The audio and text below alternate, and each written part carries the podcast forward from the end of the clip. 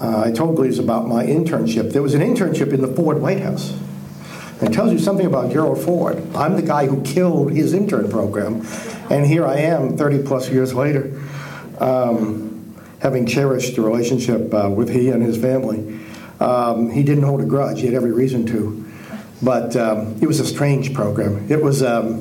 It, it, preceded the president by all. First of all, it, like everything in Washington, it was who you knew. I mean, I knew someone. Don't ever guess who it was. I was chairman of the College Republicans in Massachusetts, and the person who recommended me for the program was Karl Rove, um, who was the chairman of the College of the National College Republicans, and it was run by a perfectly charming young lady uh, who was the daughter of Dick uh, Allyson and uh, or Dick Powell and June Allyson, and and she had been an original Mouseketeer. So every afternoon at 4 o'clock, all of the interns were summoned to her office to watch reruns of the Mickey Mouse Club.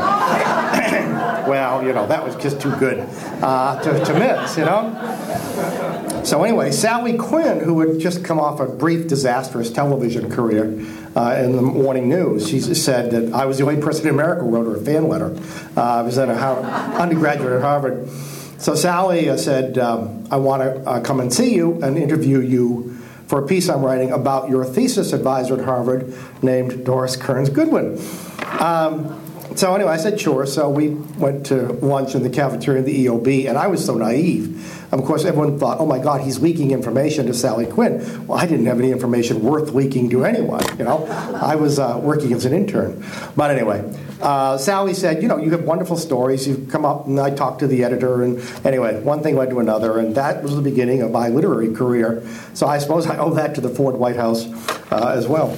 But in any event, I want to say just one word about um, our figurative host this evening, if not our literal host, um, and that's Ralph Hauenstein.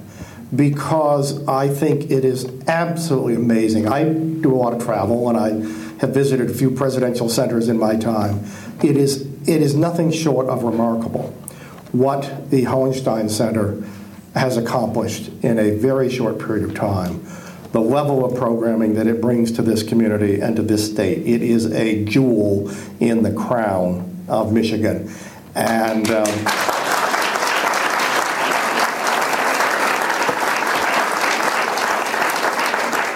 and it exists uh, because of Ralph Hauenstein's generosity. At the start of the 1974 holiday season, the President of the United States greeted visitors to 1600 Pennsylvania Avenue by comparing himself to the official Christmas tree, a great ornamental spruce that dominated the Blue Room. We're both from Michigan, said Gerald Ford, and neither one of us expected to spend Christmas in the White House.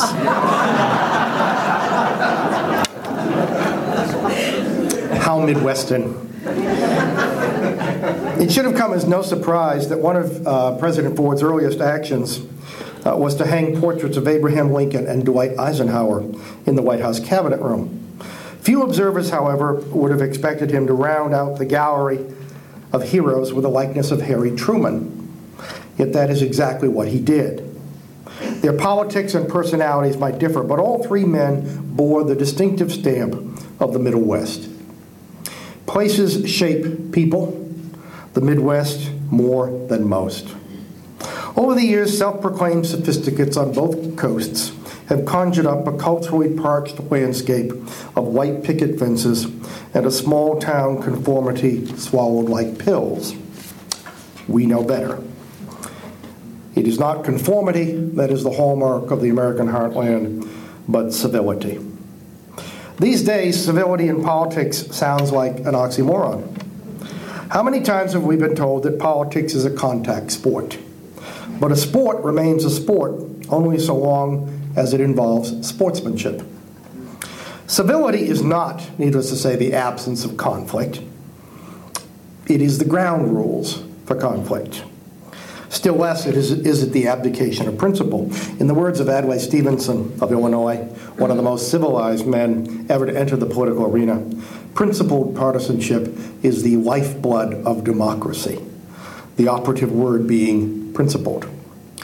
Civility is no guarantee of laws passed or budgets crafted, but a lack of civility makes either task that much harder. Civility narrows differences, rather than exploiting them. It would rather produce a solution than a scapegoat.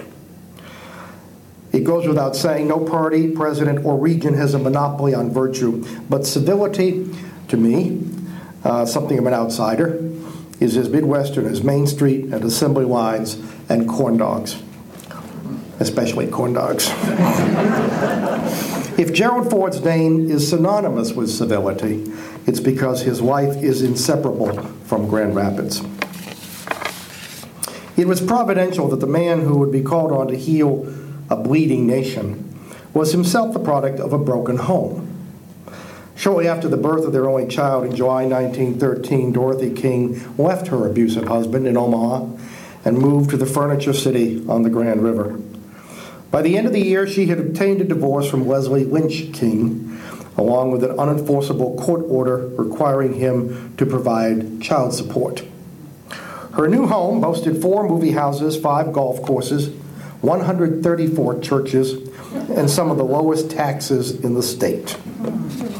A victim who refused to be victimized, Dorothy quickly fell into the rhythms of conservative church going Grand Rapids. She worked off some of her prodigious energies collecting clothes and baking bread for needy families.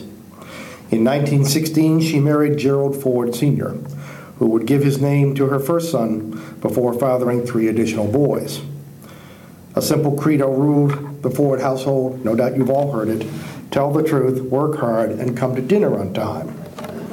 The family breadwinner led by example. When a bank foreclosed on their mortgage, forcing the Fords into a rental home, the older Ford vowed, I'd just have to work harder.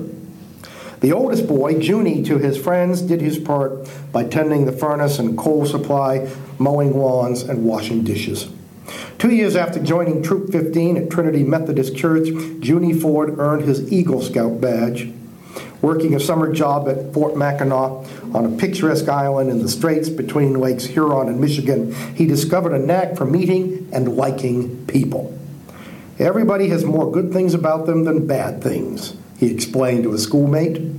If you accentuate the good things, you can like him even though he or she has some bad qualities. If you have that attitude, you never hate anybody. His positive outlook was put to a severe test in the spring of 1930. Flipping hamburgers at a local grill, the 16 year old Ford was interrupted one day by a stranger who announced, I'm Leslie King, your father. Can I take you to lunch? The ensuing meal was an awkward affair, hardly eased by King's gift of $25 to the son he had barely acknowledged. Then he vanished, the proverbial deadbeat dad, leaving in his wake a confused, unhappy youngster who cried himself to sleep that night. It may be coincidental, but about this time, Ford developed a boyhood stutter. He also displayed a ferocious temper, imperfectly controlled with the help of his mother. Dorothy Ford gave her eldest son a copy of Rudyard Kipling's inspirational poem, If, accompanied by a stern admonition to channel his anger along more constructive lines. Her advice took. For the rest of his life, Gerald Ford demanded more of himself than he did of others. Few guessed at the harsh self discipline behind his genial exterior. At South High School, deliberately chosen over rivals with less ethnic, racial, and economic diversity, he endured Latin, excelled at history and government. He ran unsuccessfully for president of the South High Student Government on the Progressive Party ticket. It was his last electoral defeat for 45 years. In compensation, classmates designated him most popular in a contest sponsored by a local movie theater. His prize was a train trip to the nation's capital. Politics aside, it was as an athlete that he excelled, winning medals in basketball and track, and becoming captain of a football team that carried off the state championship in 1930. At the University of Michigan, he more than held his own academically. But it was on the gridiron that he made a name for himself. Voted outstanding freshman player, Ford went on to be named most valuable on a 1934 team whose punt, pass, punt, pass, and a prayer offense he later mined for laughs. He found nothing amusing, however, about the treatment accorded his teammate Willis Ward, an African American and a close friend with whom he roomed on the road. He was angered, Ford was, by the refusal of opponent Georgia Tech to share the field with a black athlete. He considered boycotting the game in protest until Ward convinced him to put the team's interest first. Thus motivated, Ford excelled in the only Wolverine victory of the season. In June 1935, he received his BA degree in political science and economics. According to the Michigan Yearbook, he was the best student on the football squad. Moreover, he didn't smoke, drink, or swear. Quote, we can't find anything really nasty to say about him, concluded the editors. Neither could the Green Bay Packers or Detroit Lions, each of whom scouted the promising center who had already been invited to play in the Shriners East West charity game. In the ensuing bidding war, Ford was offered the princely sum of $2,400 per season, with free transportation to and from the football field. He chose, of course, instead to go to Yale. He wanted to be a lawyer and he wanted to go to Yale. And Yale in the 1930s uh, was a place of great ferment, uh, but it was also a place of, um, in some ways, recidivist political views um, it was the heart of isolation in America. It was at Yale that America First was founded, and Gerald Ford, uh, being a good Midwesterner, joined America First, um, along with uh, uh, people like his uh, hometown senator Arthur Vandenberg. Uh, he believed that the United States uh, had been placed behind two oceans like moats uh, to divinely protect us from contamination with the old world, an old world which had dragged us into one world war already and threatened to repeat history. Well, needless to say, his isolationism did not survive for long. In fact, it didn't survive Pearl Harbor. Um, I think of all the things he was proud of, and there were many things, justifiably, I think one thing he took great pride in was his career in the Navy um, on a uh, uh, carrier in the South Pacific called the Monterey. Um, he came back from the war having undergone a road to Damascus experience, as indeed had Senator Vandenberg. And I've often thought, I don't know for a fact, I've often thought that Vandenberg, who was a real hero to him and to his family, I think Vandenberg in some ways took the lead in casting off isolationism, and I think Ford um, found it easier in some ways to follow in his wake. Um, he came back, and of course, 1948, he decided to enter politics for the best of reasons. Not simply because he was ambitious, although he was ambitious. Uh, he entered politics because he had an idea, uh, which many people thought at that point was an unpopular idea. Uh, the idea being that America could no longer uh, bury its head in the sand. And uh, in the post war world, we could not repeat the mistake that we had made after World War I uh, pretending that if we only stayed uninvolved, the rest of the world would leave us alone. Um, Vandenberg had come to that conclusion. Ford came to that conclusion. It prompted him to run against a, a moss-back, isolationist, incumbent Republican uh, who believed the world ended at Terre Haute, um, if indeed it extended beyond the Michigan line. Um, it was widely assumed that it was a suicide mission on Ford's part. Um, in, in the end, he uh, out hustled, out campaigned, out argued um, his opponent, uh, won the primary by two to one. But of course, it's not only a seat in Congress that he won in 1948, uh, it was uh, Betty Bloomer of Grand Rapids. Uh, famously, he said to her early in the year that I want to marry you, but I can't tell you when, and I can't tell you why I can't tell you. and I tell you, the love must have been pretty strong for her to have said, okay. um, well, with the primary out of the way, uh, it's a Republican seat, and uh, he wanted to take uh, the incumbent by surprise. Uh, he did. Um, so they were married in the middle of October of 1948. According to family legend, um, the future president showed up wearing one black shoe and one brown. I never could quite get a straight answer, but he didn't deny it. Uh, so I take uh, his non denial as a non denial. Um, their honeymoon consisted of a trip to Owosso uh, and sitting. It gets worse. Um, it was a cold October. It, once in a while, October is cold in West and Michigan, and uh, so they went to Owosso. which was the hometown of Thomas E. Dewey, who, under the best of circumstances, did not oratorically set fire to his audiences. and in this particular instance, it was an outdoor arena, uh, outdoor stadium, like football uh, stadium, um, by no means filled, um, at night on a cold, blustery. Anyway, the president said 50 years later that Mrs. Ford had never let him forget it. Um, because then when they came back, they also, of course, went to a Michigan football game. And then they came back to Grand Rapids. And he said, You know, honey, uh, would you mind fixing me a couple sandwiches uh, this evening? Because I really ought to go out and campaign. And I think it was a, a preview, needless to say, of coming attractions. Um, I know in a few days, actually, you'll be hearing from Tom DeFrank, who's written a new book based upon many, many years of, of once private uh, conversations that he had with the president. Uh, I'll just give you one, one little teaser. Uh, in that book, uh, which I've had the privilege of reading, uh, Tom recounts a 1997 discussion that he had with the president about a friend whose name shall um, go unmentioned um, not a friend in Grand Rapids, needless to say, but anyway, about a friend's adultery.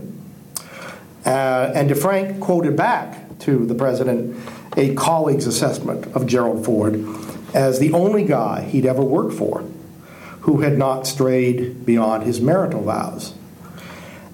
And this is what President Ford replied You have to think of the 10 bad things that could happen to you from something like that, and the one good thing and tell yourself the one good thing will get taken care of some other way. now,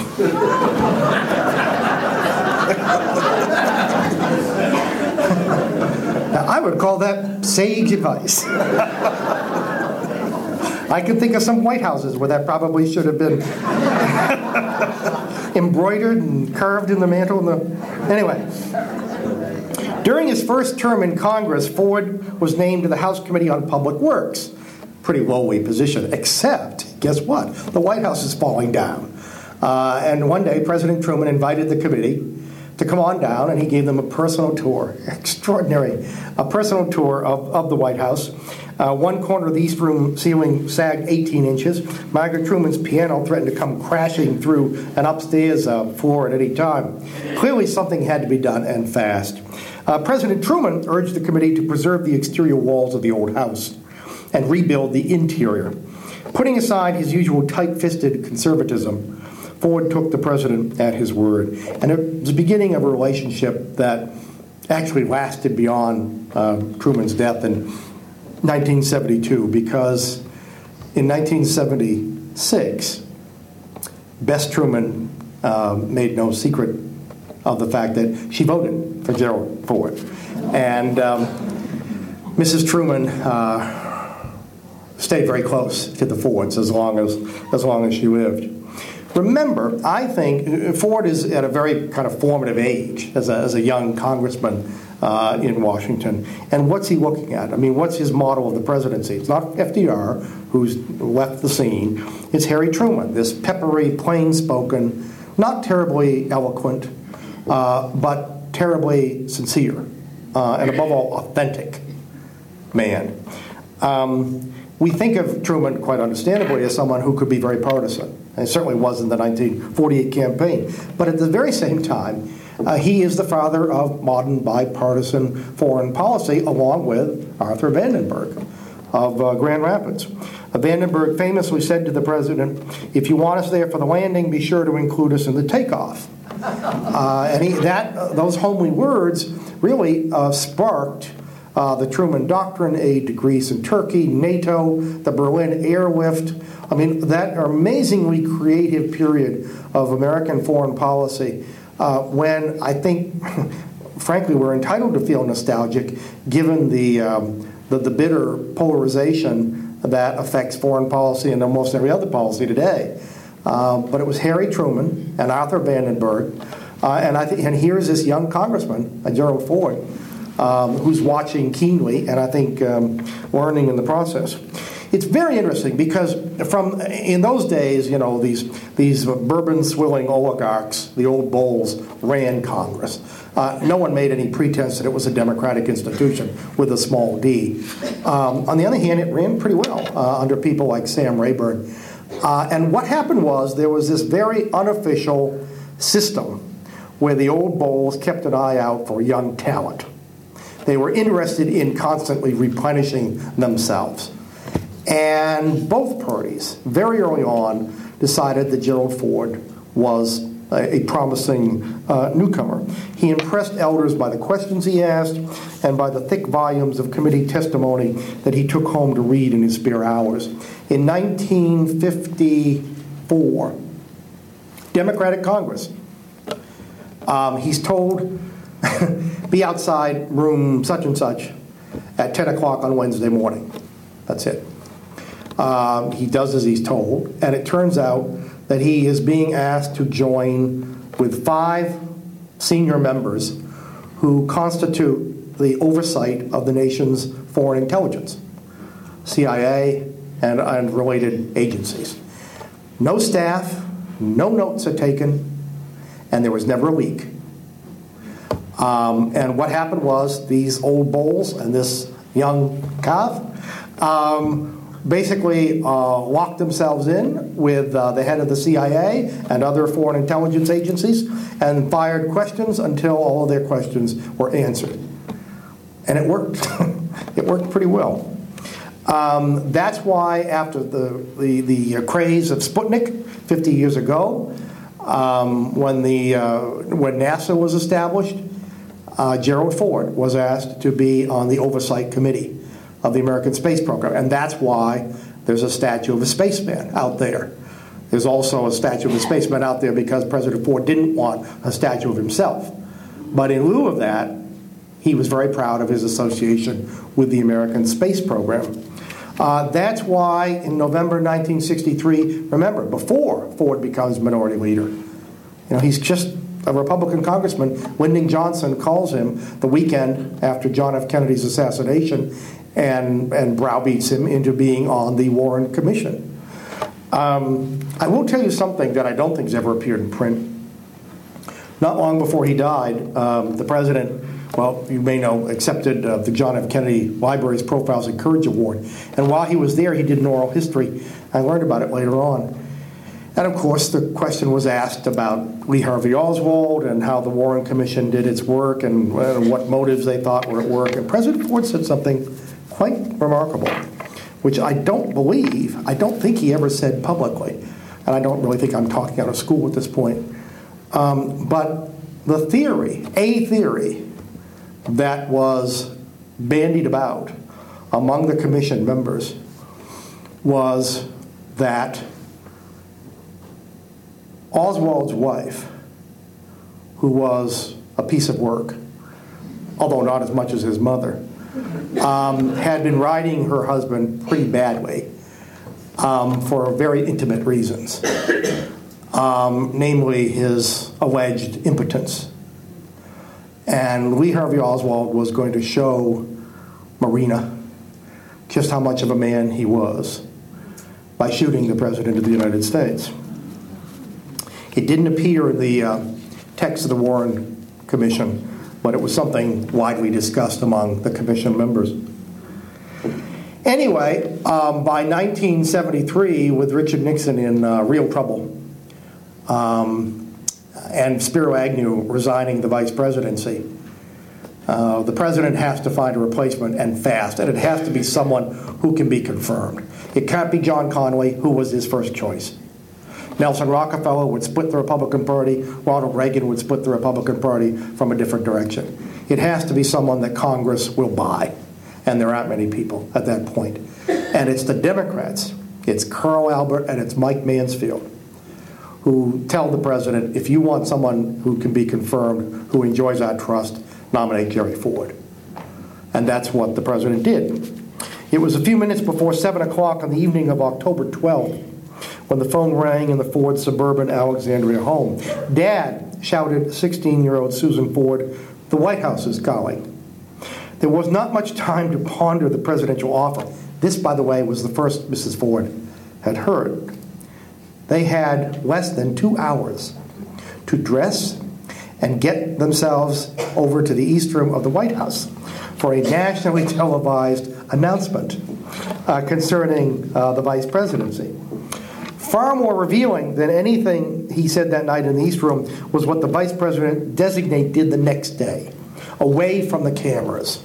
And you all you have to remember, Richard Nixon was made for television. I mean, this, this ongoing part Shakespeare, part soap opera, uh, culminating in the, the image that we will always, always remember uh, on August 9, 1974. He, he, from Checkers to the Frost interviews to his funeral, Richard Nixon was, was made for television.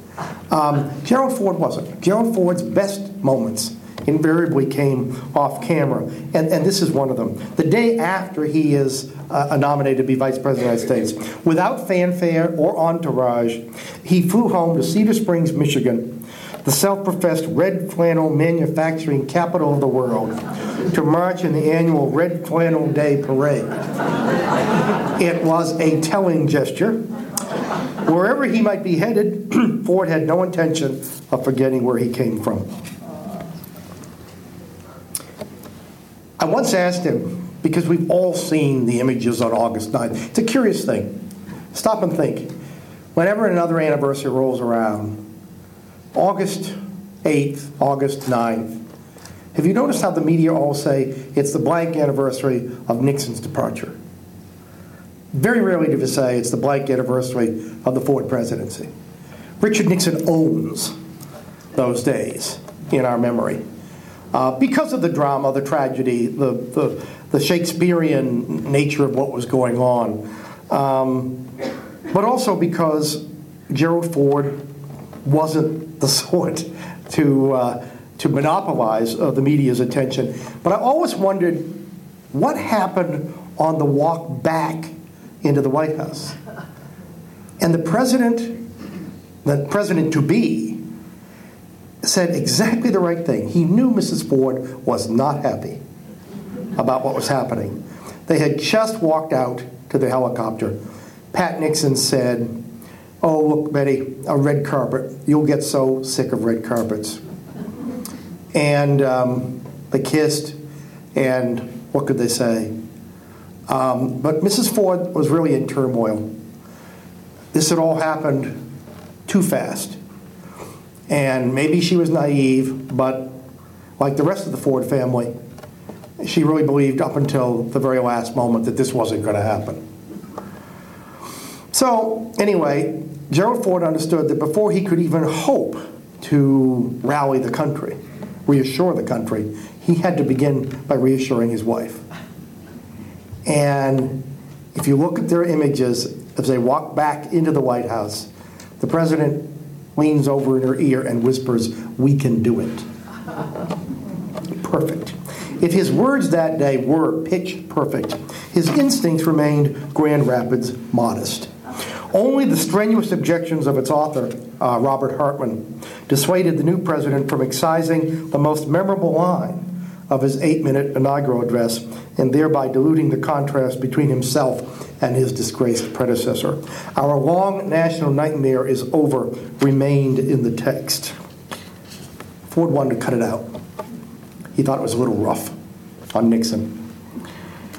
Trifling in itself, the incident points up a generosity of spirit which could easily be taken for naivete. It hints at well at the congressional mindset, wherein the art of persuasion involves dozens instead of millions, and workhorses thrive outside the spotlight while show horses play to the crowd.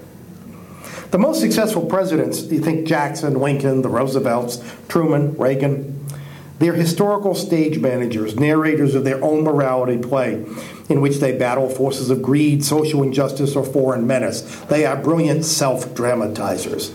Gerald Ford would never be that kind of president, nor is Oliver Stone ever likely to make a movie about this un Nixon, whom journalist David Broder labeled the least neurotic president I've ever known. Equally grounded was the Ford family, as demonstrated in another exchange that occurred out of sight of the ubiquitous cameras banked outside their Alexandria home on the night of August 9th. They're in the kitchen, and Mrs. Ford is slaving over a pan of lasagna. And she says, Jerry, there's something wrong here.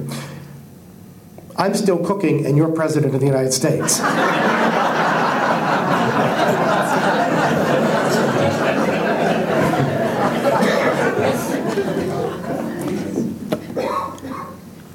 it's, it's even now hard to conceive of what an acceleration of history took place, really just in a few days uh, in August of 1974. Remember, this is a man who's had very little preparation for what is about to uh, descend on him, um, and no transition.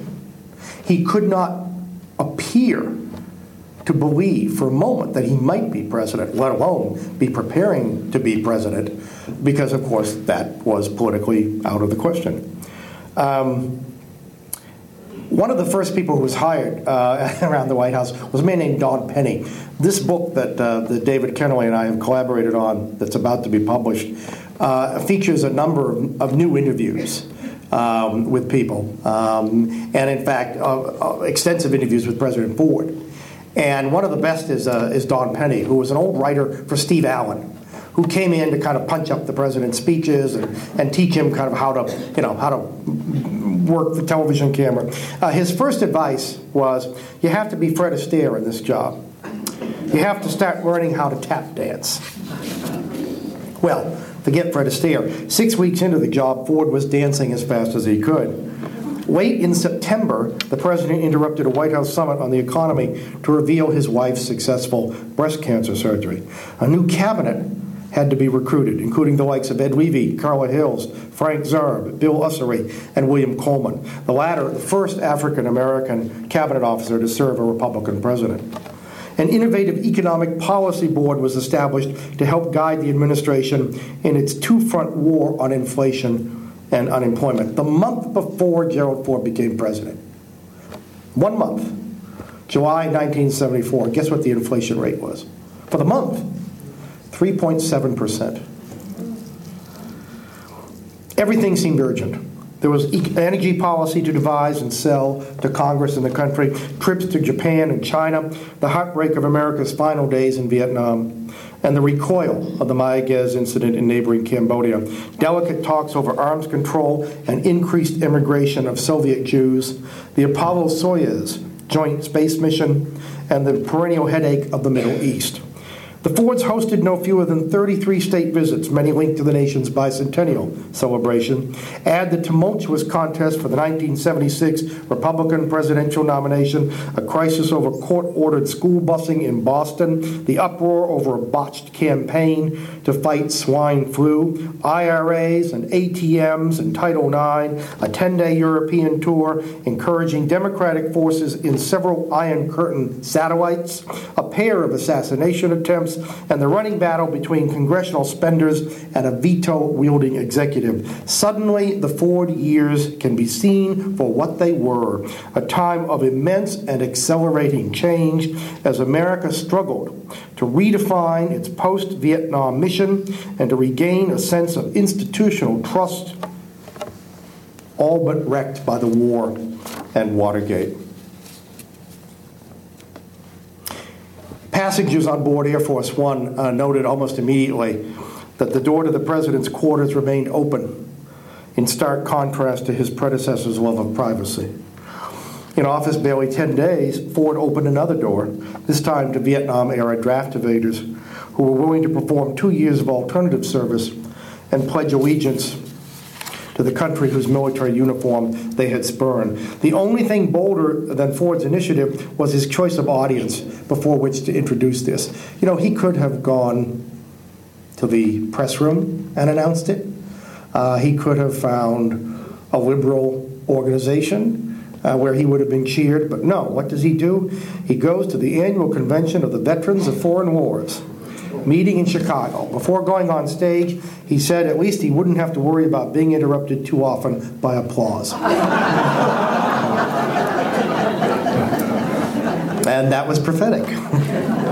about, about the same time, Ford welcomed Senator George McGovern to a White House stag dinner.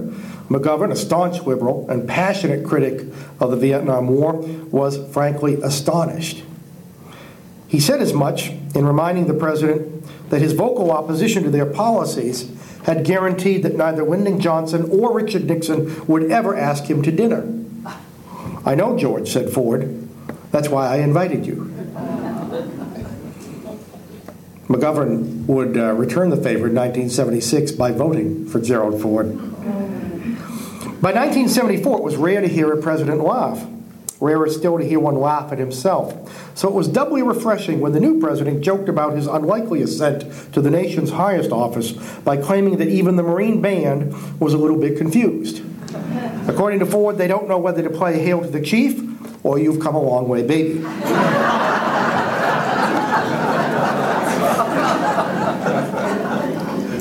Another quote from Don Penny. No one, I can't think of a president in modern times to which anyone could say this. Mr. President, said Penny, who was trying to coach Ford on his speaking style, you have the ability to turn a really great joke into a statement.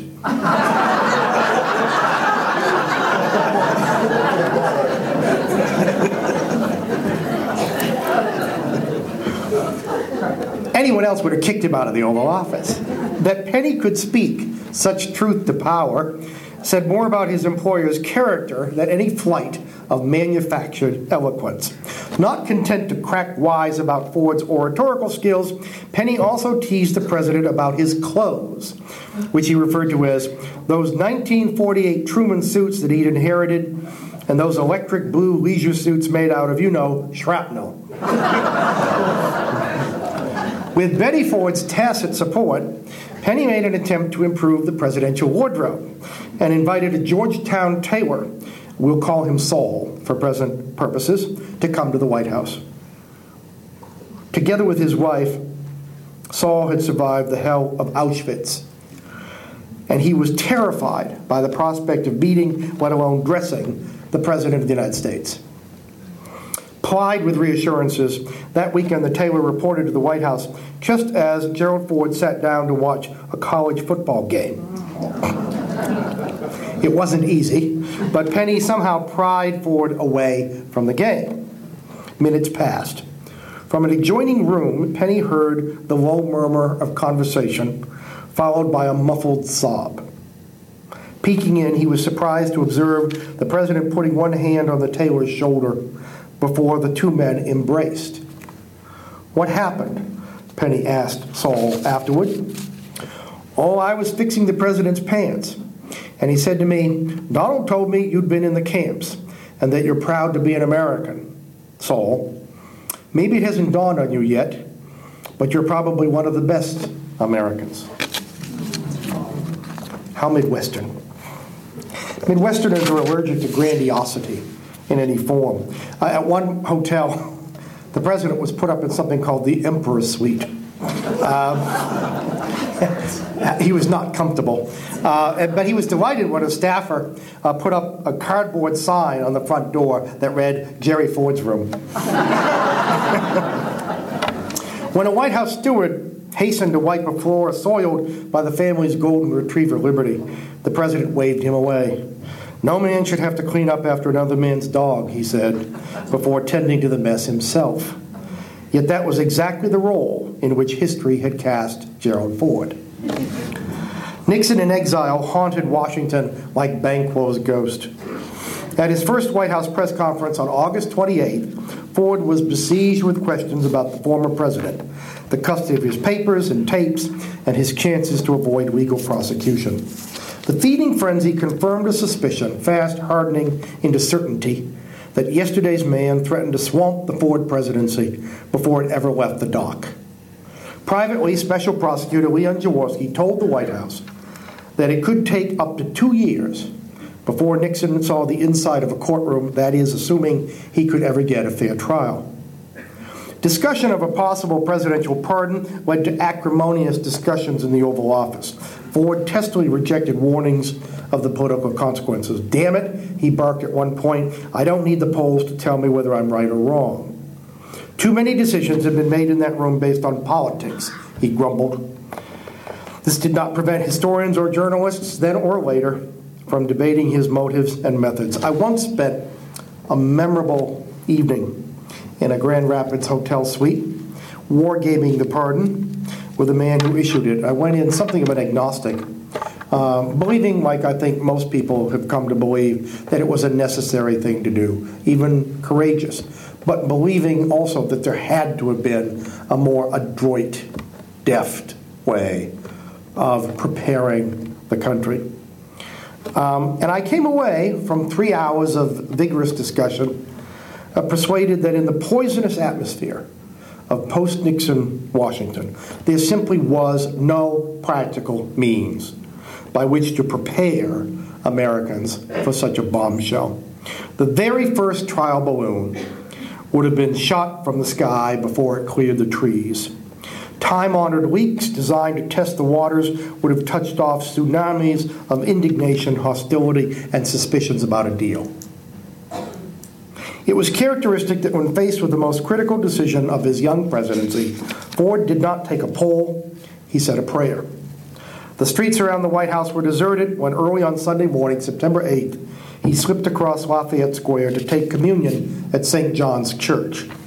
Returning to the Oval Office, he affixed his signature to the document immunizing his predecessor from prosecution for any Watergate related offense. He also accepted the resignation of his White House press secretary, Jerald terHorst. He felt I had not consulted with him, Ford said later, told him about my decision. I said that if I had told him and the press had asked him questions about it, he either had to tell them in advance which I didn't want done, or tell a lie. It's a revealing passage. The Nixon pardon unleashed a storm of anger, reminiscent of the calls for impeachment touched off by Harry Truman's decision to fire Douglas MacArthur a quarter century earlier. I fired MacArthur because he wouldn't respect the authority of the president, said Truman. I didn't fire him because he was a dumb son of a bitch.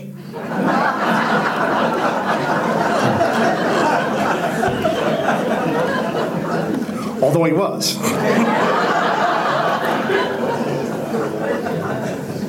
Plainly, however, whatever his motive and expectations, Ford misjudged the reaction of the country.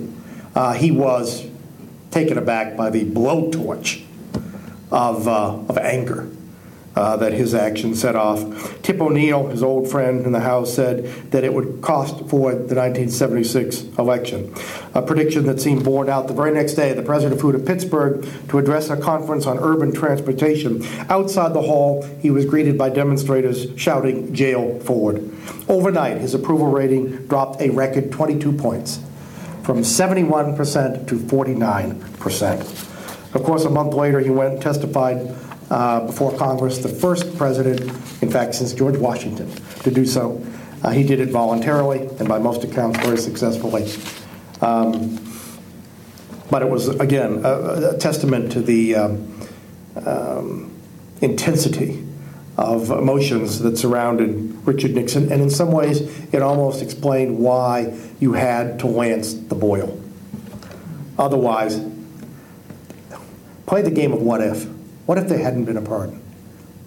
What if the legal process had ground away and the next two, three, four years were monopolized by Richard Nixon's legal travails and a trial and a possible conviction and appeals? Uh, what would that have done to the country? Uh, I leave it to you.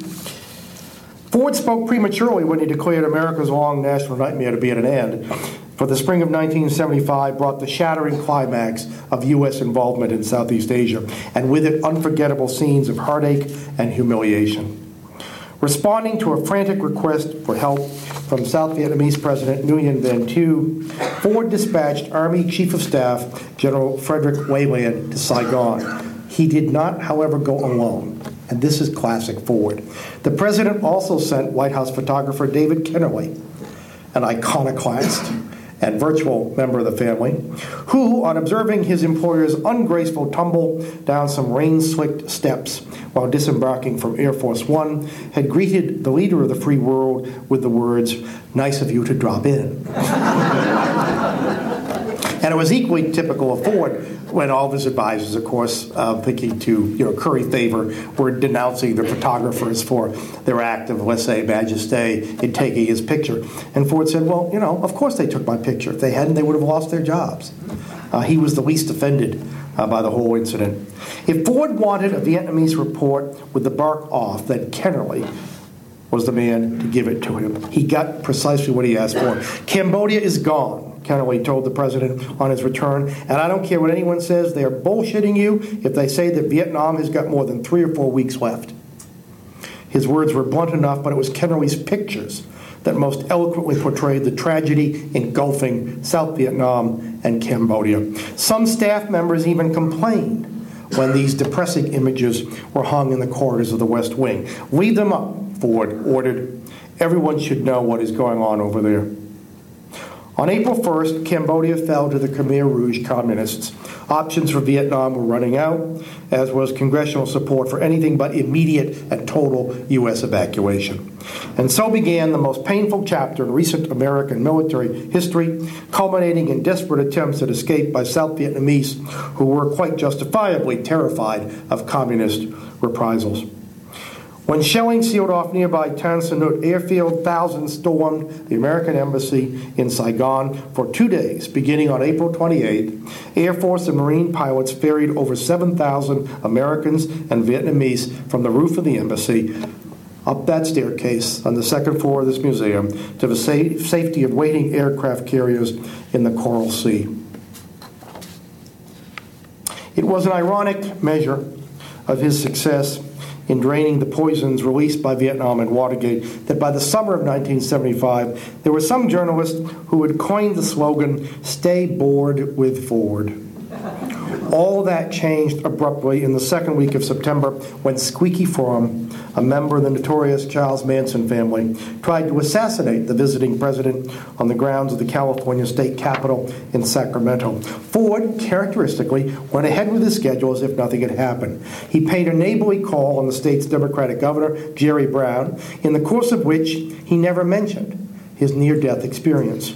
As he put it afterward, I didn't think it was appropriate for me to say, on the way to see you, Governor, a lady tried to shoot me.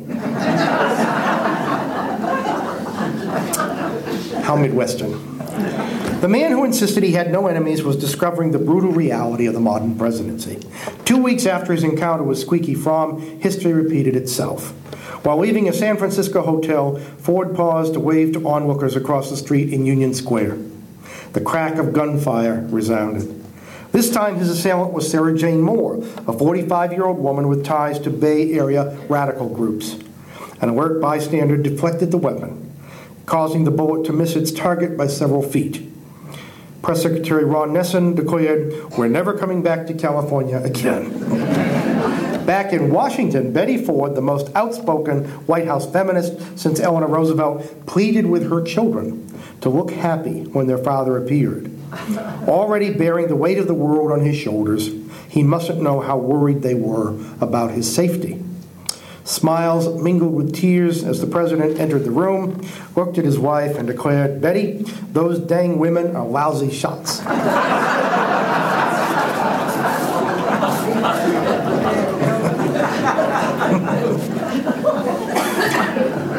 In the Midwest, pragmatism is a virtue, and the search for common ground is seen as a sign of strength, not weakness. In the words of the late, great Everett Dirksen of Illinois, I am a man of fixed and unbending principles, and one of my principles is flexibility. the other half of Capitol Hill's long running Ev and Jerry show felt much the same. Don Penny quoted the president as saying one day, Don, it's okay for you to be an advocate but you cannot be a zealot. there was nothing casual about that remark. After all, Gerald Ford and his generation had paid a high price for a world full of zealots. More than once, I heard him say that it was sometimes necessary to question a man's ideas and even his methods, but rarely his motives and never his patriotism. In Congress, he had learned that there was no such thing as an enemy, just an opponent on this roll call who might be with you on the next.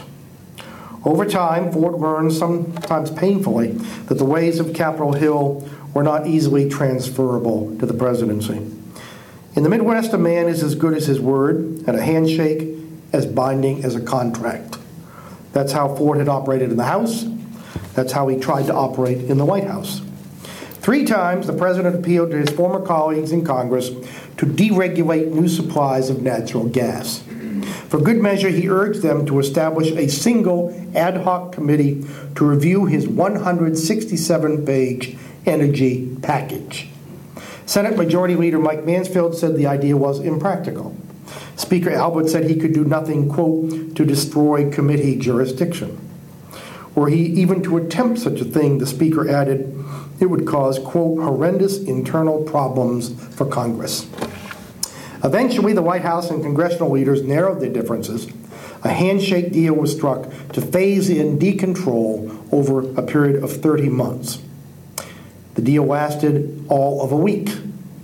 Unfortunately, the Democratic leadership reported back to the president they could not deliver their membership. All this was symptomatic of post Watergate Washington, wherein authority was flouted as hierarchies crumbled and visibility, above all, the mass legitimacy bestowed by television, was pursued as the holy grail of career advancement. Ford did not hesitate to disagree with his former colleagues where fundamental principles were at stake, and they certainly were not bashful about returning his volley. Resolved to cut spending, he vetoed no fewer than 66 bills. When's the last time an American president did that? A White House staffer rubbed his eyes in disbelief as the president's good friend Tip O'Neill, so jovial and confiding in the Oval Office, turned harshly critical in front of reporters on the North Lawn of the White House. He's saying terrible things, the young man reported to his boss, who never looked up from his desk or removed the pipe on which he was contentedly puffing. Don, that's politics. Gerald Ford was a better president than candidate for president. His campaign song in 1976 trilled, I'm feeling good about America. And if its message was by no means universally applicable, even adversaries conceded the profound contrast between the nation's mood in August 1974 and the bicentennial summer of 1976. His campaign for the Republican nomination stabilized after a string of primary losses in the South and West. Still, Ford courted every vote as if his political life depended on it, as indeed it did. Dick Cheney, who is one of the people who've been interviewed for the book and tells the following story, so blame him, not me.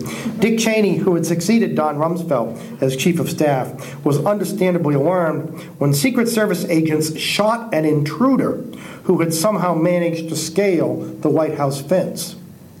His look of shock dissolved in laughter as an agent, well aware of the seesaw battle then raging for the soul of the GOP, mournfully remarked, if that was an uncommitted delegate we just shot, we're in deep shit.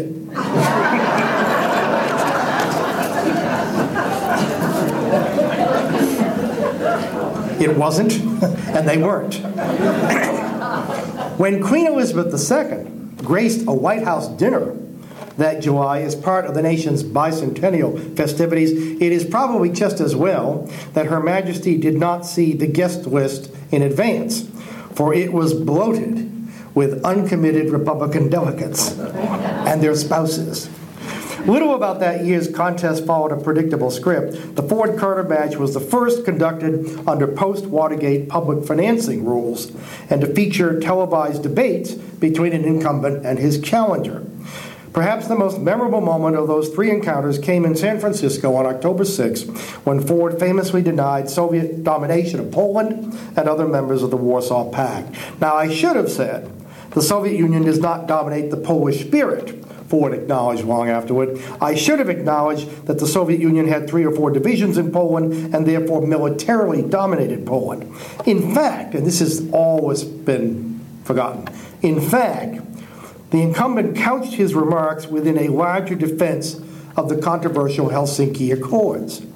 He specifically referred to the people of Yugoslavia, Romania, and Poland, three Eastern Bloc nations he had visited as president, and whose warm welcome had convinced him of their pending liberation.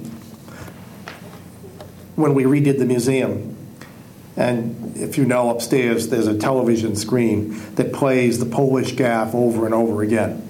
One, I don't think Lyndon Johnson would have allowed that in his in his museum. Um, but two, when the president came through and saw it, he chuckled, and uh, and we reminded him that he wasn't wrong. He was just about 13 years ahead of his time. anyway, all of that was forgotten in the media storm that ensued. Precious momentum was squandered as the president, who could be indeed uh, a stubborn Dutchman, dug in his heels for four days before recanting. He quickly regained his stride and ended the homestretch, closing the greatest gap in modern polling. Almost. The combined effect of Watergate, the Nixon pardon, the GOP split, plus Carter's appeal as a morally driven outsider proved too much to overcome. For all that, Gerald Ford's loss in the Electoral College was the narrowest since 1916, cushioned by victories in such modern day blue states as California, Oregon, New Jersey, Connecticut, and Michigan. As I said, Bess Truman voted for Ford, as did George McGovern. And three weeks after he acknowledged that, uh, he learned from Mrs. McGovern that she had voted uh, for Ford as well. Rising above his disappointment, the president promised the smoothest transition in history. When Jimmy Carter visited the Oval Office for the first time, um, Ford was hurting. And there's, there's, no doubt Ford was, was depressed. Not clinically, but, you know, you would be too.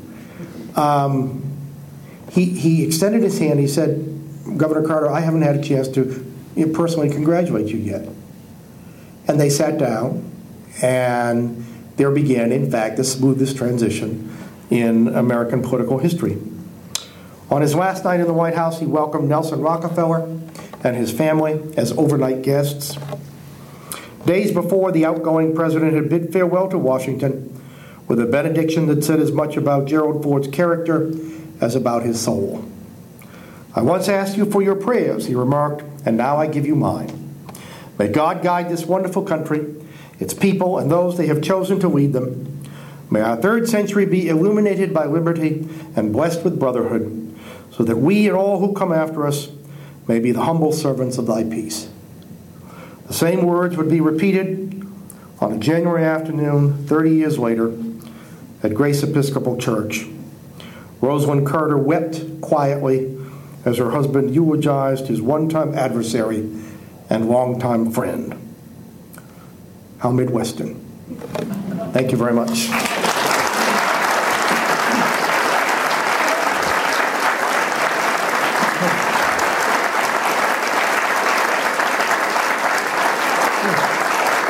Thank you.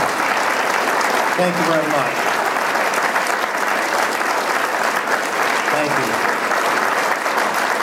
Thank you very much.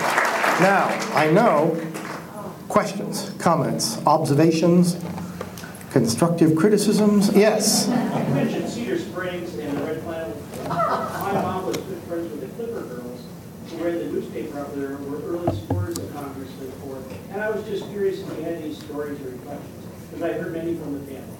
Boy, I, I tell you, I don't, but you do, and it's important for us to get your stories.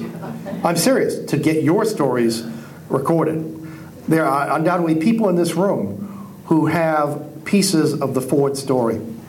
And I mean, we're actually talking about the possibility of, of organizing a systematic oral history effort before it's too late, because there are lots of people in and around West Michigan uh, who, who could contribute uh, pieces of history that would otherwise be lost in time.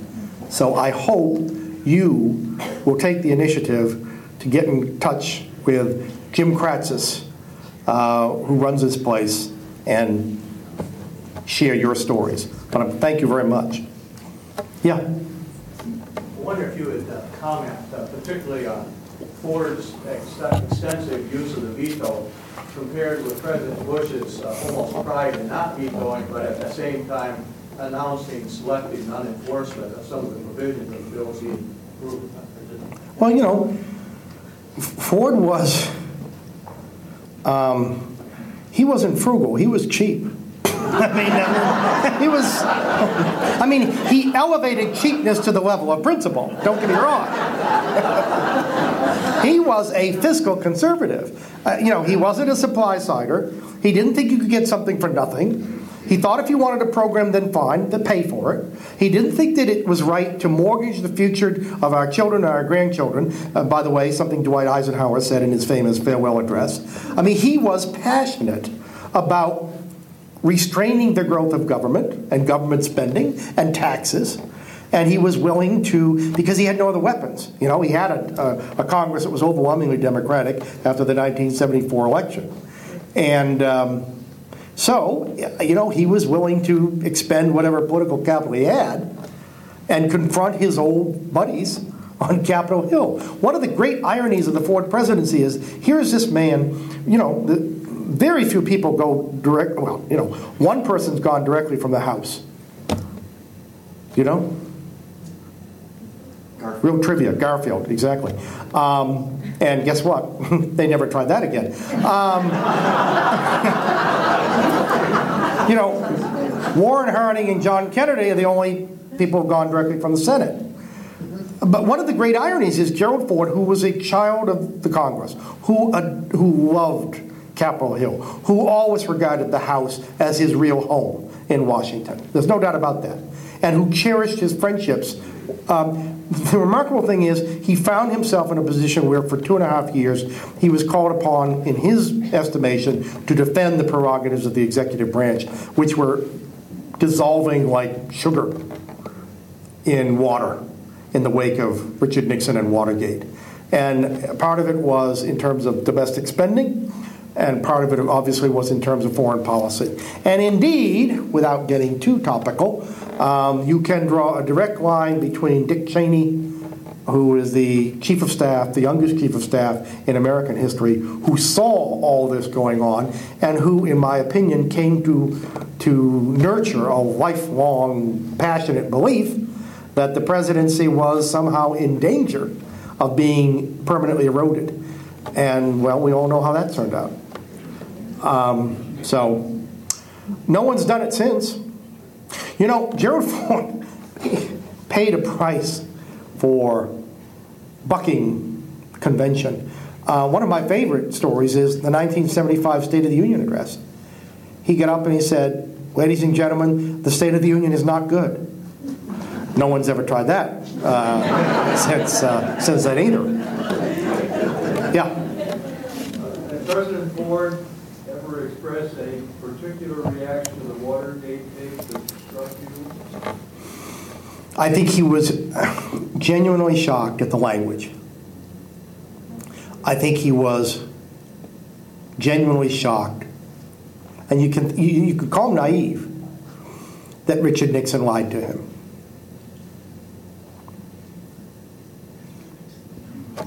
Yeah.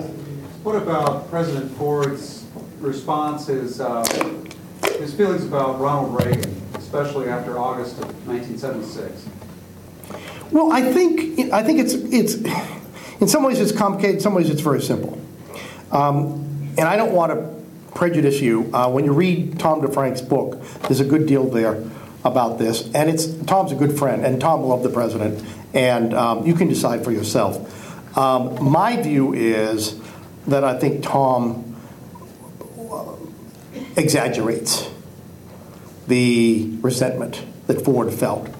Um, because I had a few conversations, um, and Gerald Ford just wasn't the kind of guy to waste time holding a grudge.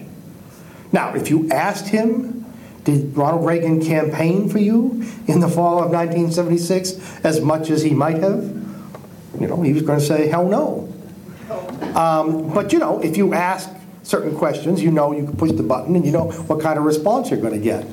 Uh, and, and, and, and to be fair to Tom, he makes it crystal clear that the moment that uh, the president and Mrs. Ford learned about President Reagan's uh, diagnosis of Alzheimer's, uh, they, they, they were crushed. They, he said it was one of the saddest days of his life.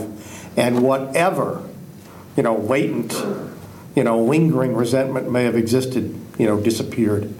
Um, he visited President Reagan a couple times in his office at Century City, um, and the first time they had a great conversation.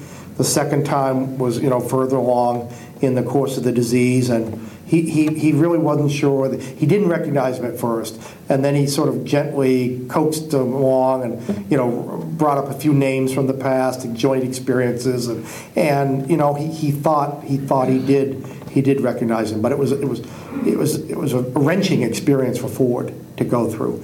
And I know their hearts went out to Mrs. Reagan, I mean, throughout that period and to the time of the president's death. Yeah. Uh, Cheney and Rumsfeld were important in the Ford administration, and they're important in the present administration, and Ford had an opportunity to observe them uh, in the present administration. Did he ever say anything about that, or his attitudes toward them change? Yeah, you know, it's funny. I'm very old fashioned in some ways. Um, I actually think there are private conversations that are private conversations. Uh, and I don't want you to read anything into that. I will tell you this um, his personal affection for both men never wavered. Um, really, to the end of his life. He, he, uh, he was really an admirer of both men and very grateful. And they were, it must be said, uh, no reason for you to know, uh, but they were, I mean, I, I, saw Dick Cheney at an event about two weeks after the funeral. Um, and I said, you know, Mr. Vice President, first of all, I apologize because I'd only just then seen a tape of the uh, service at Grace. And I realized then, uh, which I didn't at the time, you're in a fog when you're doing things like that that as I as I came down, he actually he said something to me and um, tried to speak to me, and I just walked by. But uh, I, I apologized. I said, you know, I, I just want to say to you, um, this is a town you know better than anyone. This is a town where people have very short memories, you know, and gratitude um, uh, doesn't last very long. And I've always been struck over all of these years by, by how, how much you've gone out of your way, you know, publicly and in many, many ways that the public won't ever know privately, to support the, the President Ford, to enhance his legacy, you know, to, to be there. And, you know, and he didn't have to do any of that. So on that personal level, I can tell you the friendship never, never wavered. Uh, it has, I mean, I'm not telling you anything you haven't read in the press. Uh, there were stories that the president was um, perplexed uh, by the Iraq War, and in particular by the rationales that were cited originally uh, for going to war, and then in particular uh, the whole issue of weapons of mass destruction. Um, and it's not a secret that he thought that that was not an acceptable rationale, uh, although that didn't mean that he disagreed with other rationales. Um, but Gerald Ford was a conservative, small c, conservative. And that meant, in my opinion, sort of a West Michigan conservative, someone who has a healthy skepticism about remaking the world overnight, about bringing perfection and ushering a utopia. That's for other people, you know? That's not for healthy skepticism, not cynicism, because he was perfectly willing uh, throughout his career to employ government, for example, in a number of ways uh, to try to right injustice um, and, uh, and provide economic opportunity. But I think, particularly when it came to foreign policy, maybe particularly because he had fought in World War II, I think a president, every president, including the, the current president, um, if they lie awake at night about worrying about anything, it's about sending young men and women into battle. And I think Ford, coming out of the Vietnam War, was even more cautious. And I think that experience branded him for life. He had seen what had happened when America went into a war for reasons that may or may not, frankly, uh, have been true. And what happened when the government lost its credibility and ultimately its moral authority, without which there can be no authority. And he had been there at the end, and the humiliation of sitting in the Oval Office, watching, as he said, the United States get kicked out of Southeast Asia. And I think for those reasons, if for none others, uh, he would look very, very carefully before um, committing U.S. forces in a, in, a, in a cause such as Iraq. He was, by the way, very supportive of the first Gulf War. Totally supportive. And, you know, it must be said, the Bushes were wonderful. um, President Mrs. Bush, the current President Mrs. Bush, uh, celebrated the president's 90th birthday with a dinner at the White House, which they have said was one of the highlights of their eight years there. And um, I also know, I think for a lot of people, the last time they saw President Ford in public uh, was in April of the year uh, 2006. Uh, President Bush was out in Southern California, and he called up the office and said, "Would it be okay if I came by for a visit?" And um, Mrs. Ford said that'd be wonderful. Be the you know best best thing you know best tonic, best medicine. And he came without a big entourage, and he spent an hour uh, with the Fords, and and uh, the president was on cloud nine. Um, and so, you know, there have been a lot of acts. There's a long standing relationship between the Bush family and the Fords. And it was no accident that two of the four eulogists at the National Cathedral were named Bush. Yeah. Talk about uh, the enduring friendship of And and endured. Yeah, well, it certainly, uh, you know, no one would have predicted it listening to the 76 campaign, you know, what they said about each other. There's a wonderful story. A journalist said um, to President Ford, Mr. President, um, I've noticed that in your speeches, you know, you know over the last several days, um, twice you've referred to your predecessor. Once you referred to Lyndon Johnson's successor. he said, Are you trying purposefully to avoid using the name of Richard Nixon? And Ford said, Yes. Which, needless to say, Jimmy Carter was much less uh, reticent. He kept talking about the Nixon Ford administration. And, you know, all's fair to love and war and politics. Um, but I think it's safe to say, long before election night, they didn't like each other very much. Um, and it really began to thaw, professionally, it thawed, even while Carter was in the White House. Because, remember, the Panama Canal treaties, like the Camp David Accords, both have their roots in the Ford administration. Ford basically negotiated a, a treaty um, and was prepared to move on it. Um, and of course, it fell to Jimmy Carter. And so Carter asked Ford if he would lobby Republican senators. And Ford said he would, and he did, and uh, may very well have provided the margin of victory for that very important and very controversial uh, diplomatic breakthrough. Um, the personal relationship, though, really dates to October of 1981 uh, when they went on the uh, trip to the Sadat funeral. And imagine, you know, Nixon, Ford, and Carter are on the plane, or as Bob Dole later famously said, uh, see no evil, hear no evil, and evil. Uh,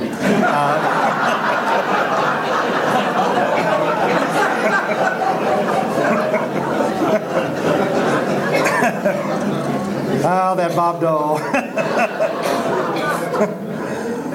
and um, I think it was an awkward, as you might imagine, an awkward kind of gathering. Um, however, Nixon, after the funeral, didn't return with them. He, he went off on his own itinerary in the Middle East. So Carter and Ford found themselves together on this long trip back. And they began talking and comparing notes, and they found they had a lot in common. And they talked about their families, they talked about presidential libraries.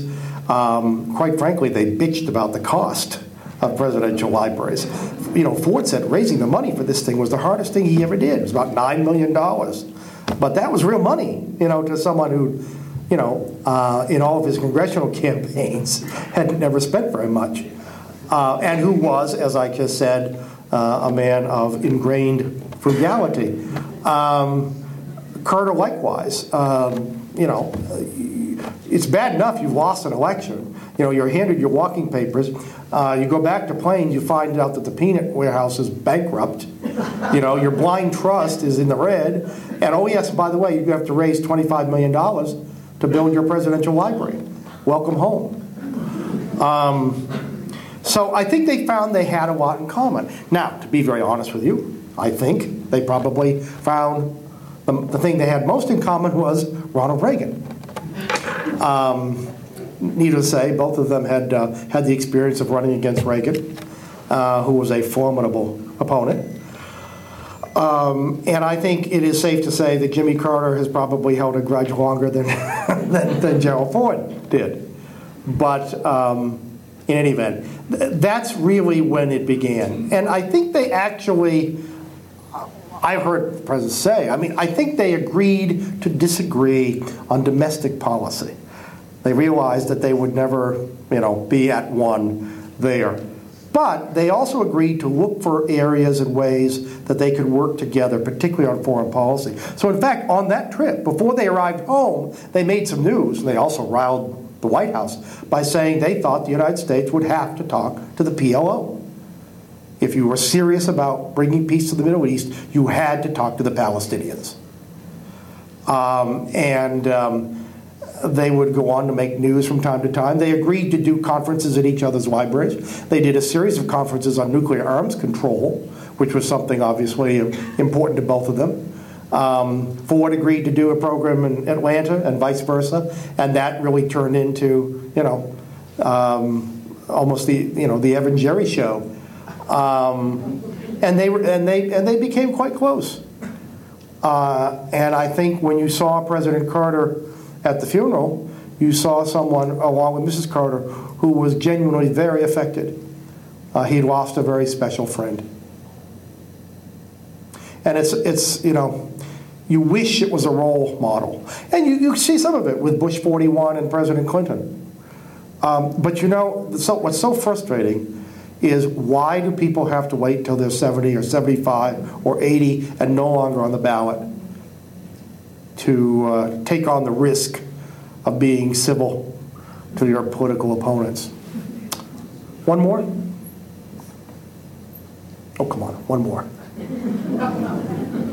yes. I, I just want to have a comment. Yeah. I want to thank you for the work that you've done, working with people in this room to, to solidify President Ford's legacy. I was a student at Grand Valley when you were director here and we did the museum. And um, I remember sitting in an international relations class and debating with the professor about that the Ford presidency truly was remarkable and worth learning from. And they thought I was naive. I, I, I know a few of those kind of professors. yeah. so, and I was. I was. I was a young woman who was born and raised in this community and was born in 1976, and I always considered President Ford my president, and uh, was fortunate. But uh, thank you for the work that you've done and to continue to do these things. And I was fortunate to be a part of uh, Ford funeral, uh, uh, just working the funeral and seeing the outpouring of the Well, community. First of all, thank you. That's very, very generous of you. But what, um, I, you know, I just, you know, before we wind up, I mean, very sin- sincerely, um, what happened here in, in January, I, I'm sure will be remembered, obviously, for a very long time by, by everyone who took part, and I, and I hope especially by those kids, thousands of kids, you know, who their parents and grandparents brought and waited for hours and hours outside this building, you know, that night. But the other thing is, I have to tell you, since then, because I get around a bit, and um, Grand Rapids made an impression on the rest of America that week. People, people looked at this town, in some cases, maybe discovered this town. And just as there was a whole generation uh, who were introduced to Gerald Ford for the first time, and they liked what they saw, perhaps in part by contrast with everything since. But in any event, they liked what they saw. By the same token, people uh, made the acquaintance of Grand Rapids, and they liked what they saw. And this this town just absolutely, uh, uh, you know, he would have been so proud because it simply confirmed everything he knew about Grand Rapids. And it's why at the end of my eulogy, I just about got through the comment uh, that near the end of his life, he said that when he had trouble sleeping at night, he went back in memory to Grand Rapids. And I thought that was so revealing. Um, and you only have to spend a little bit of time in the city to know why. Anyway, thank you very much.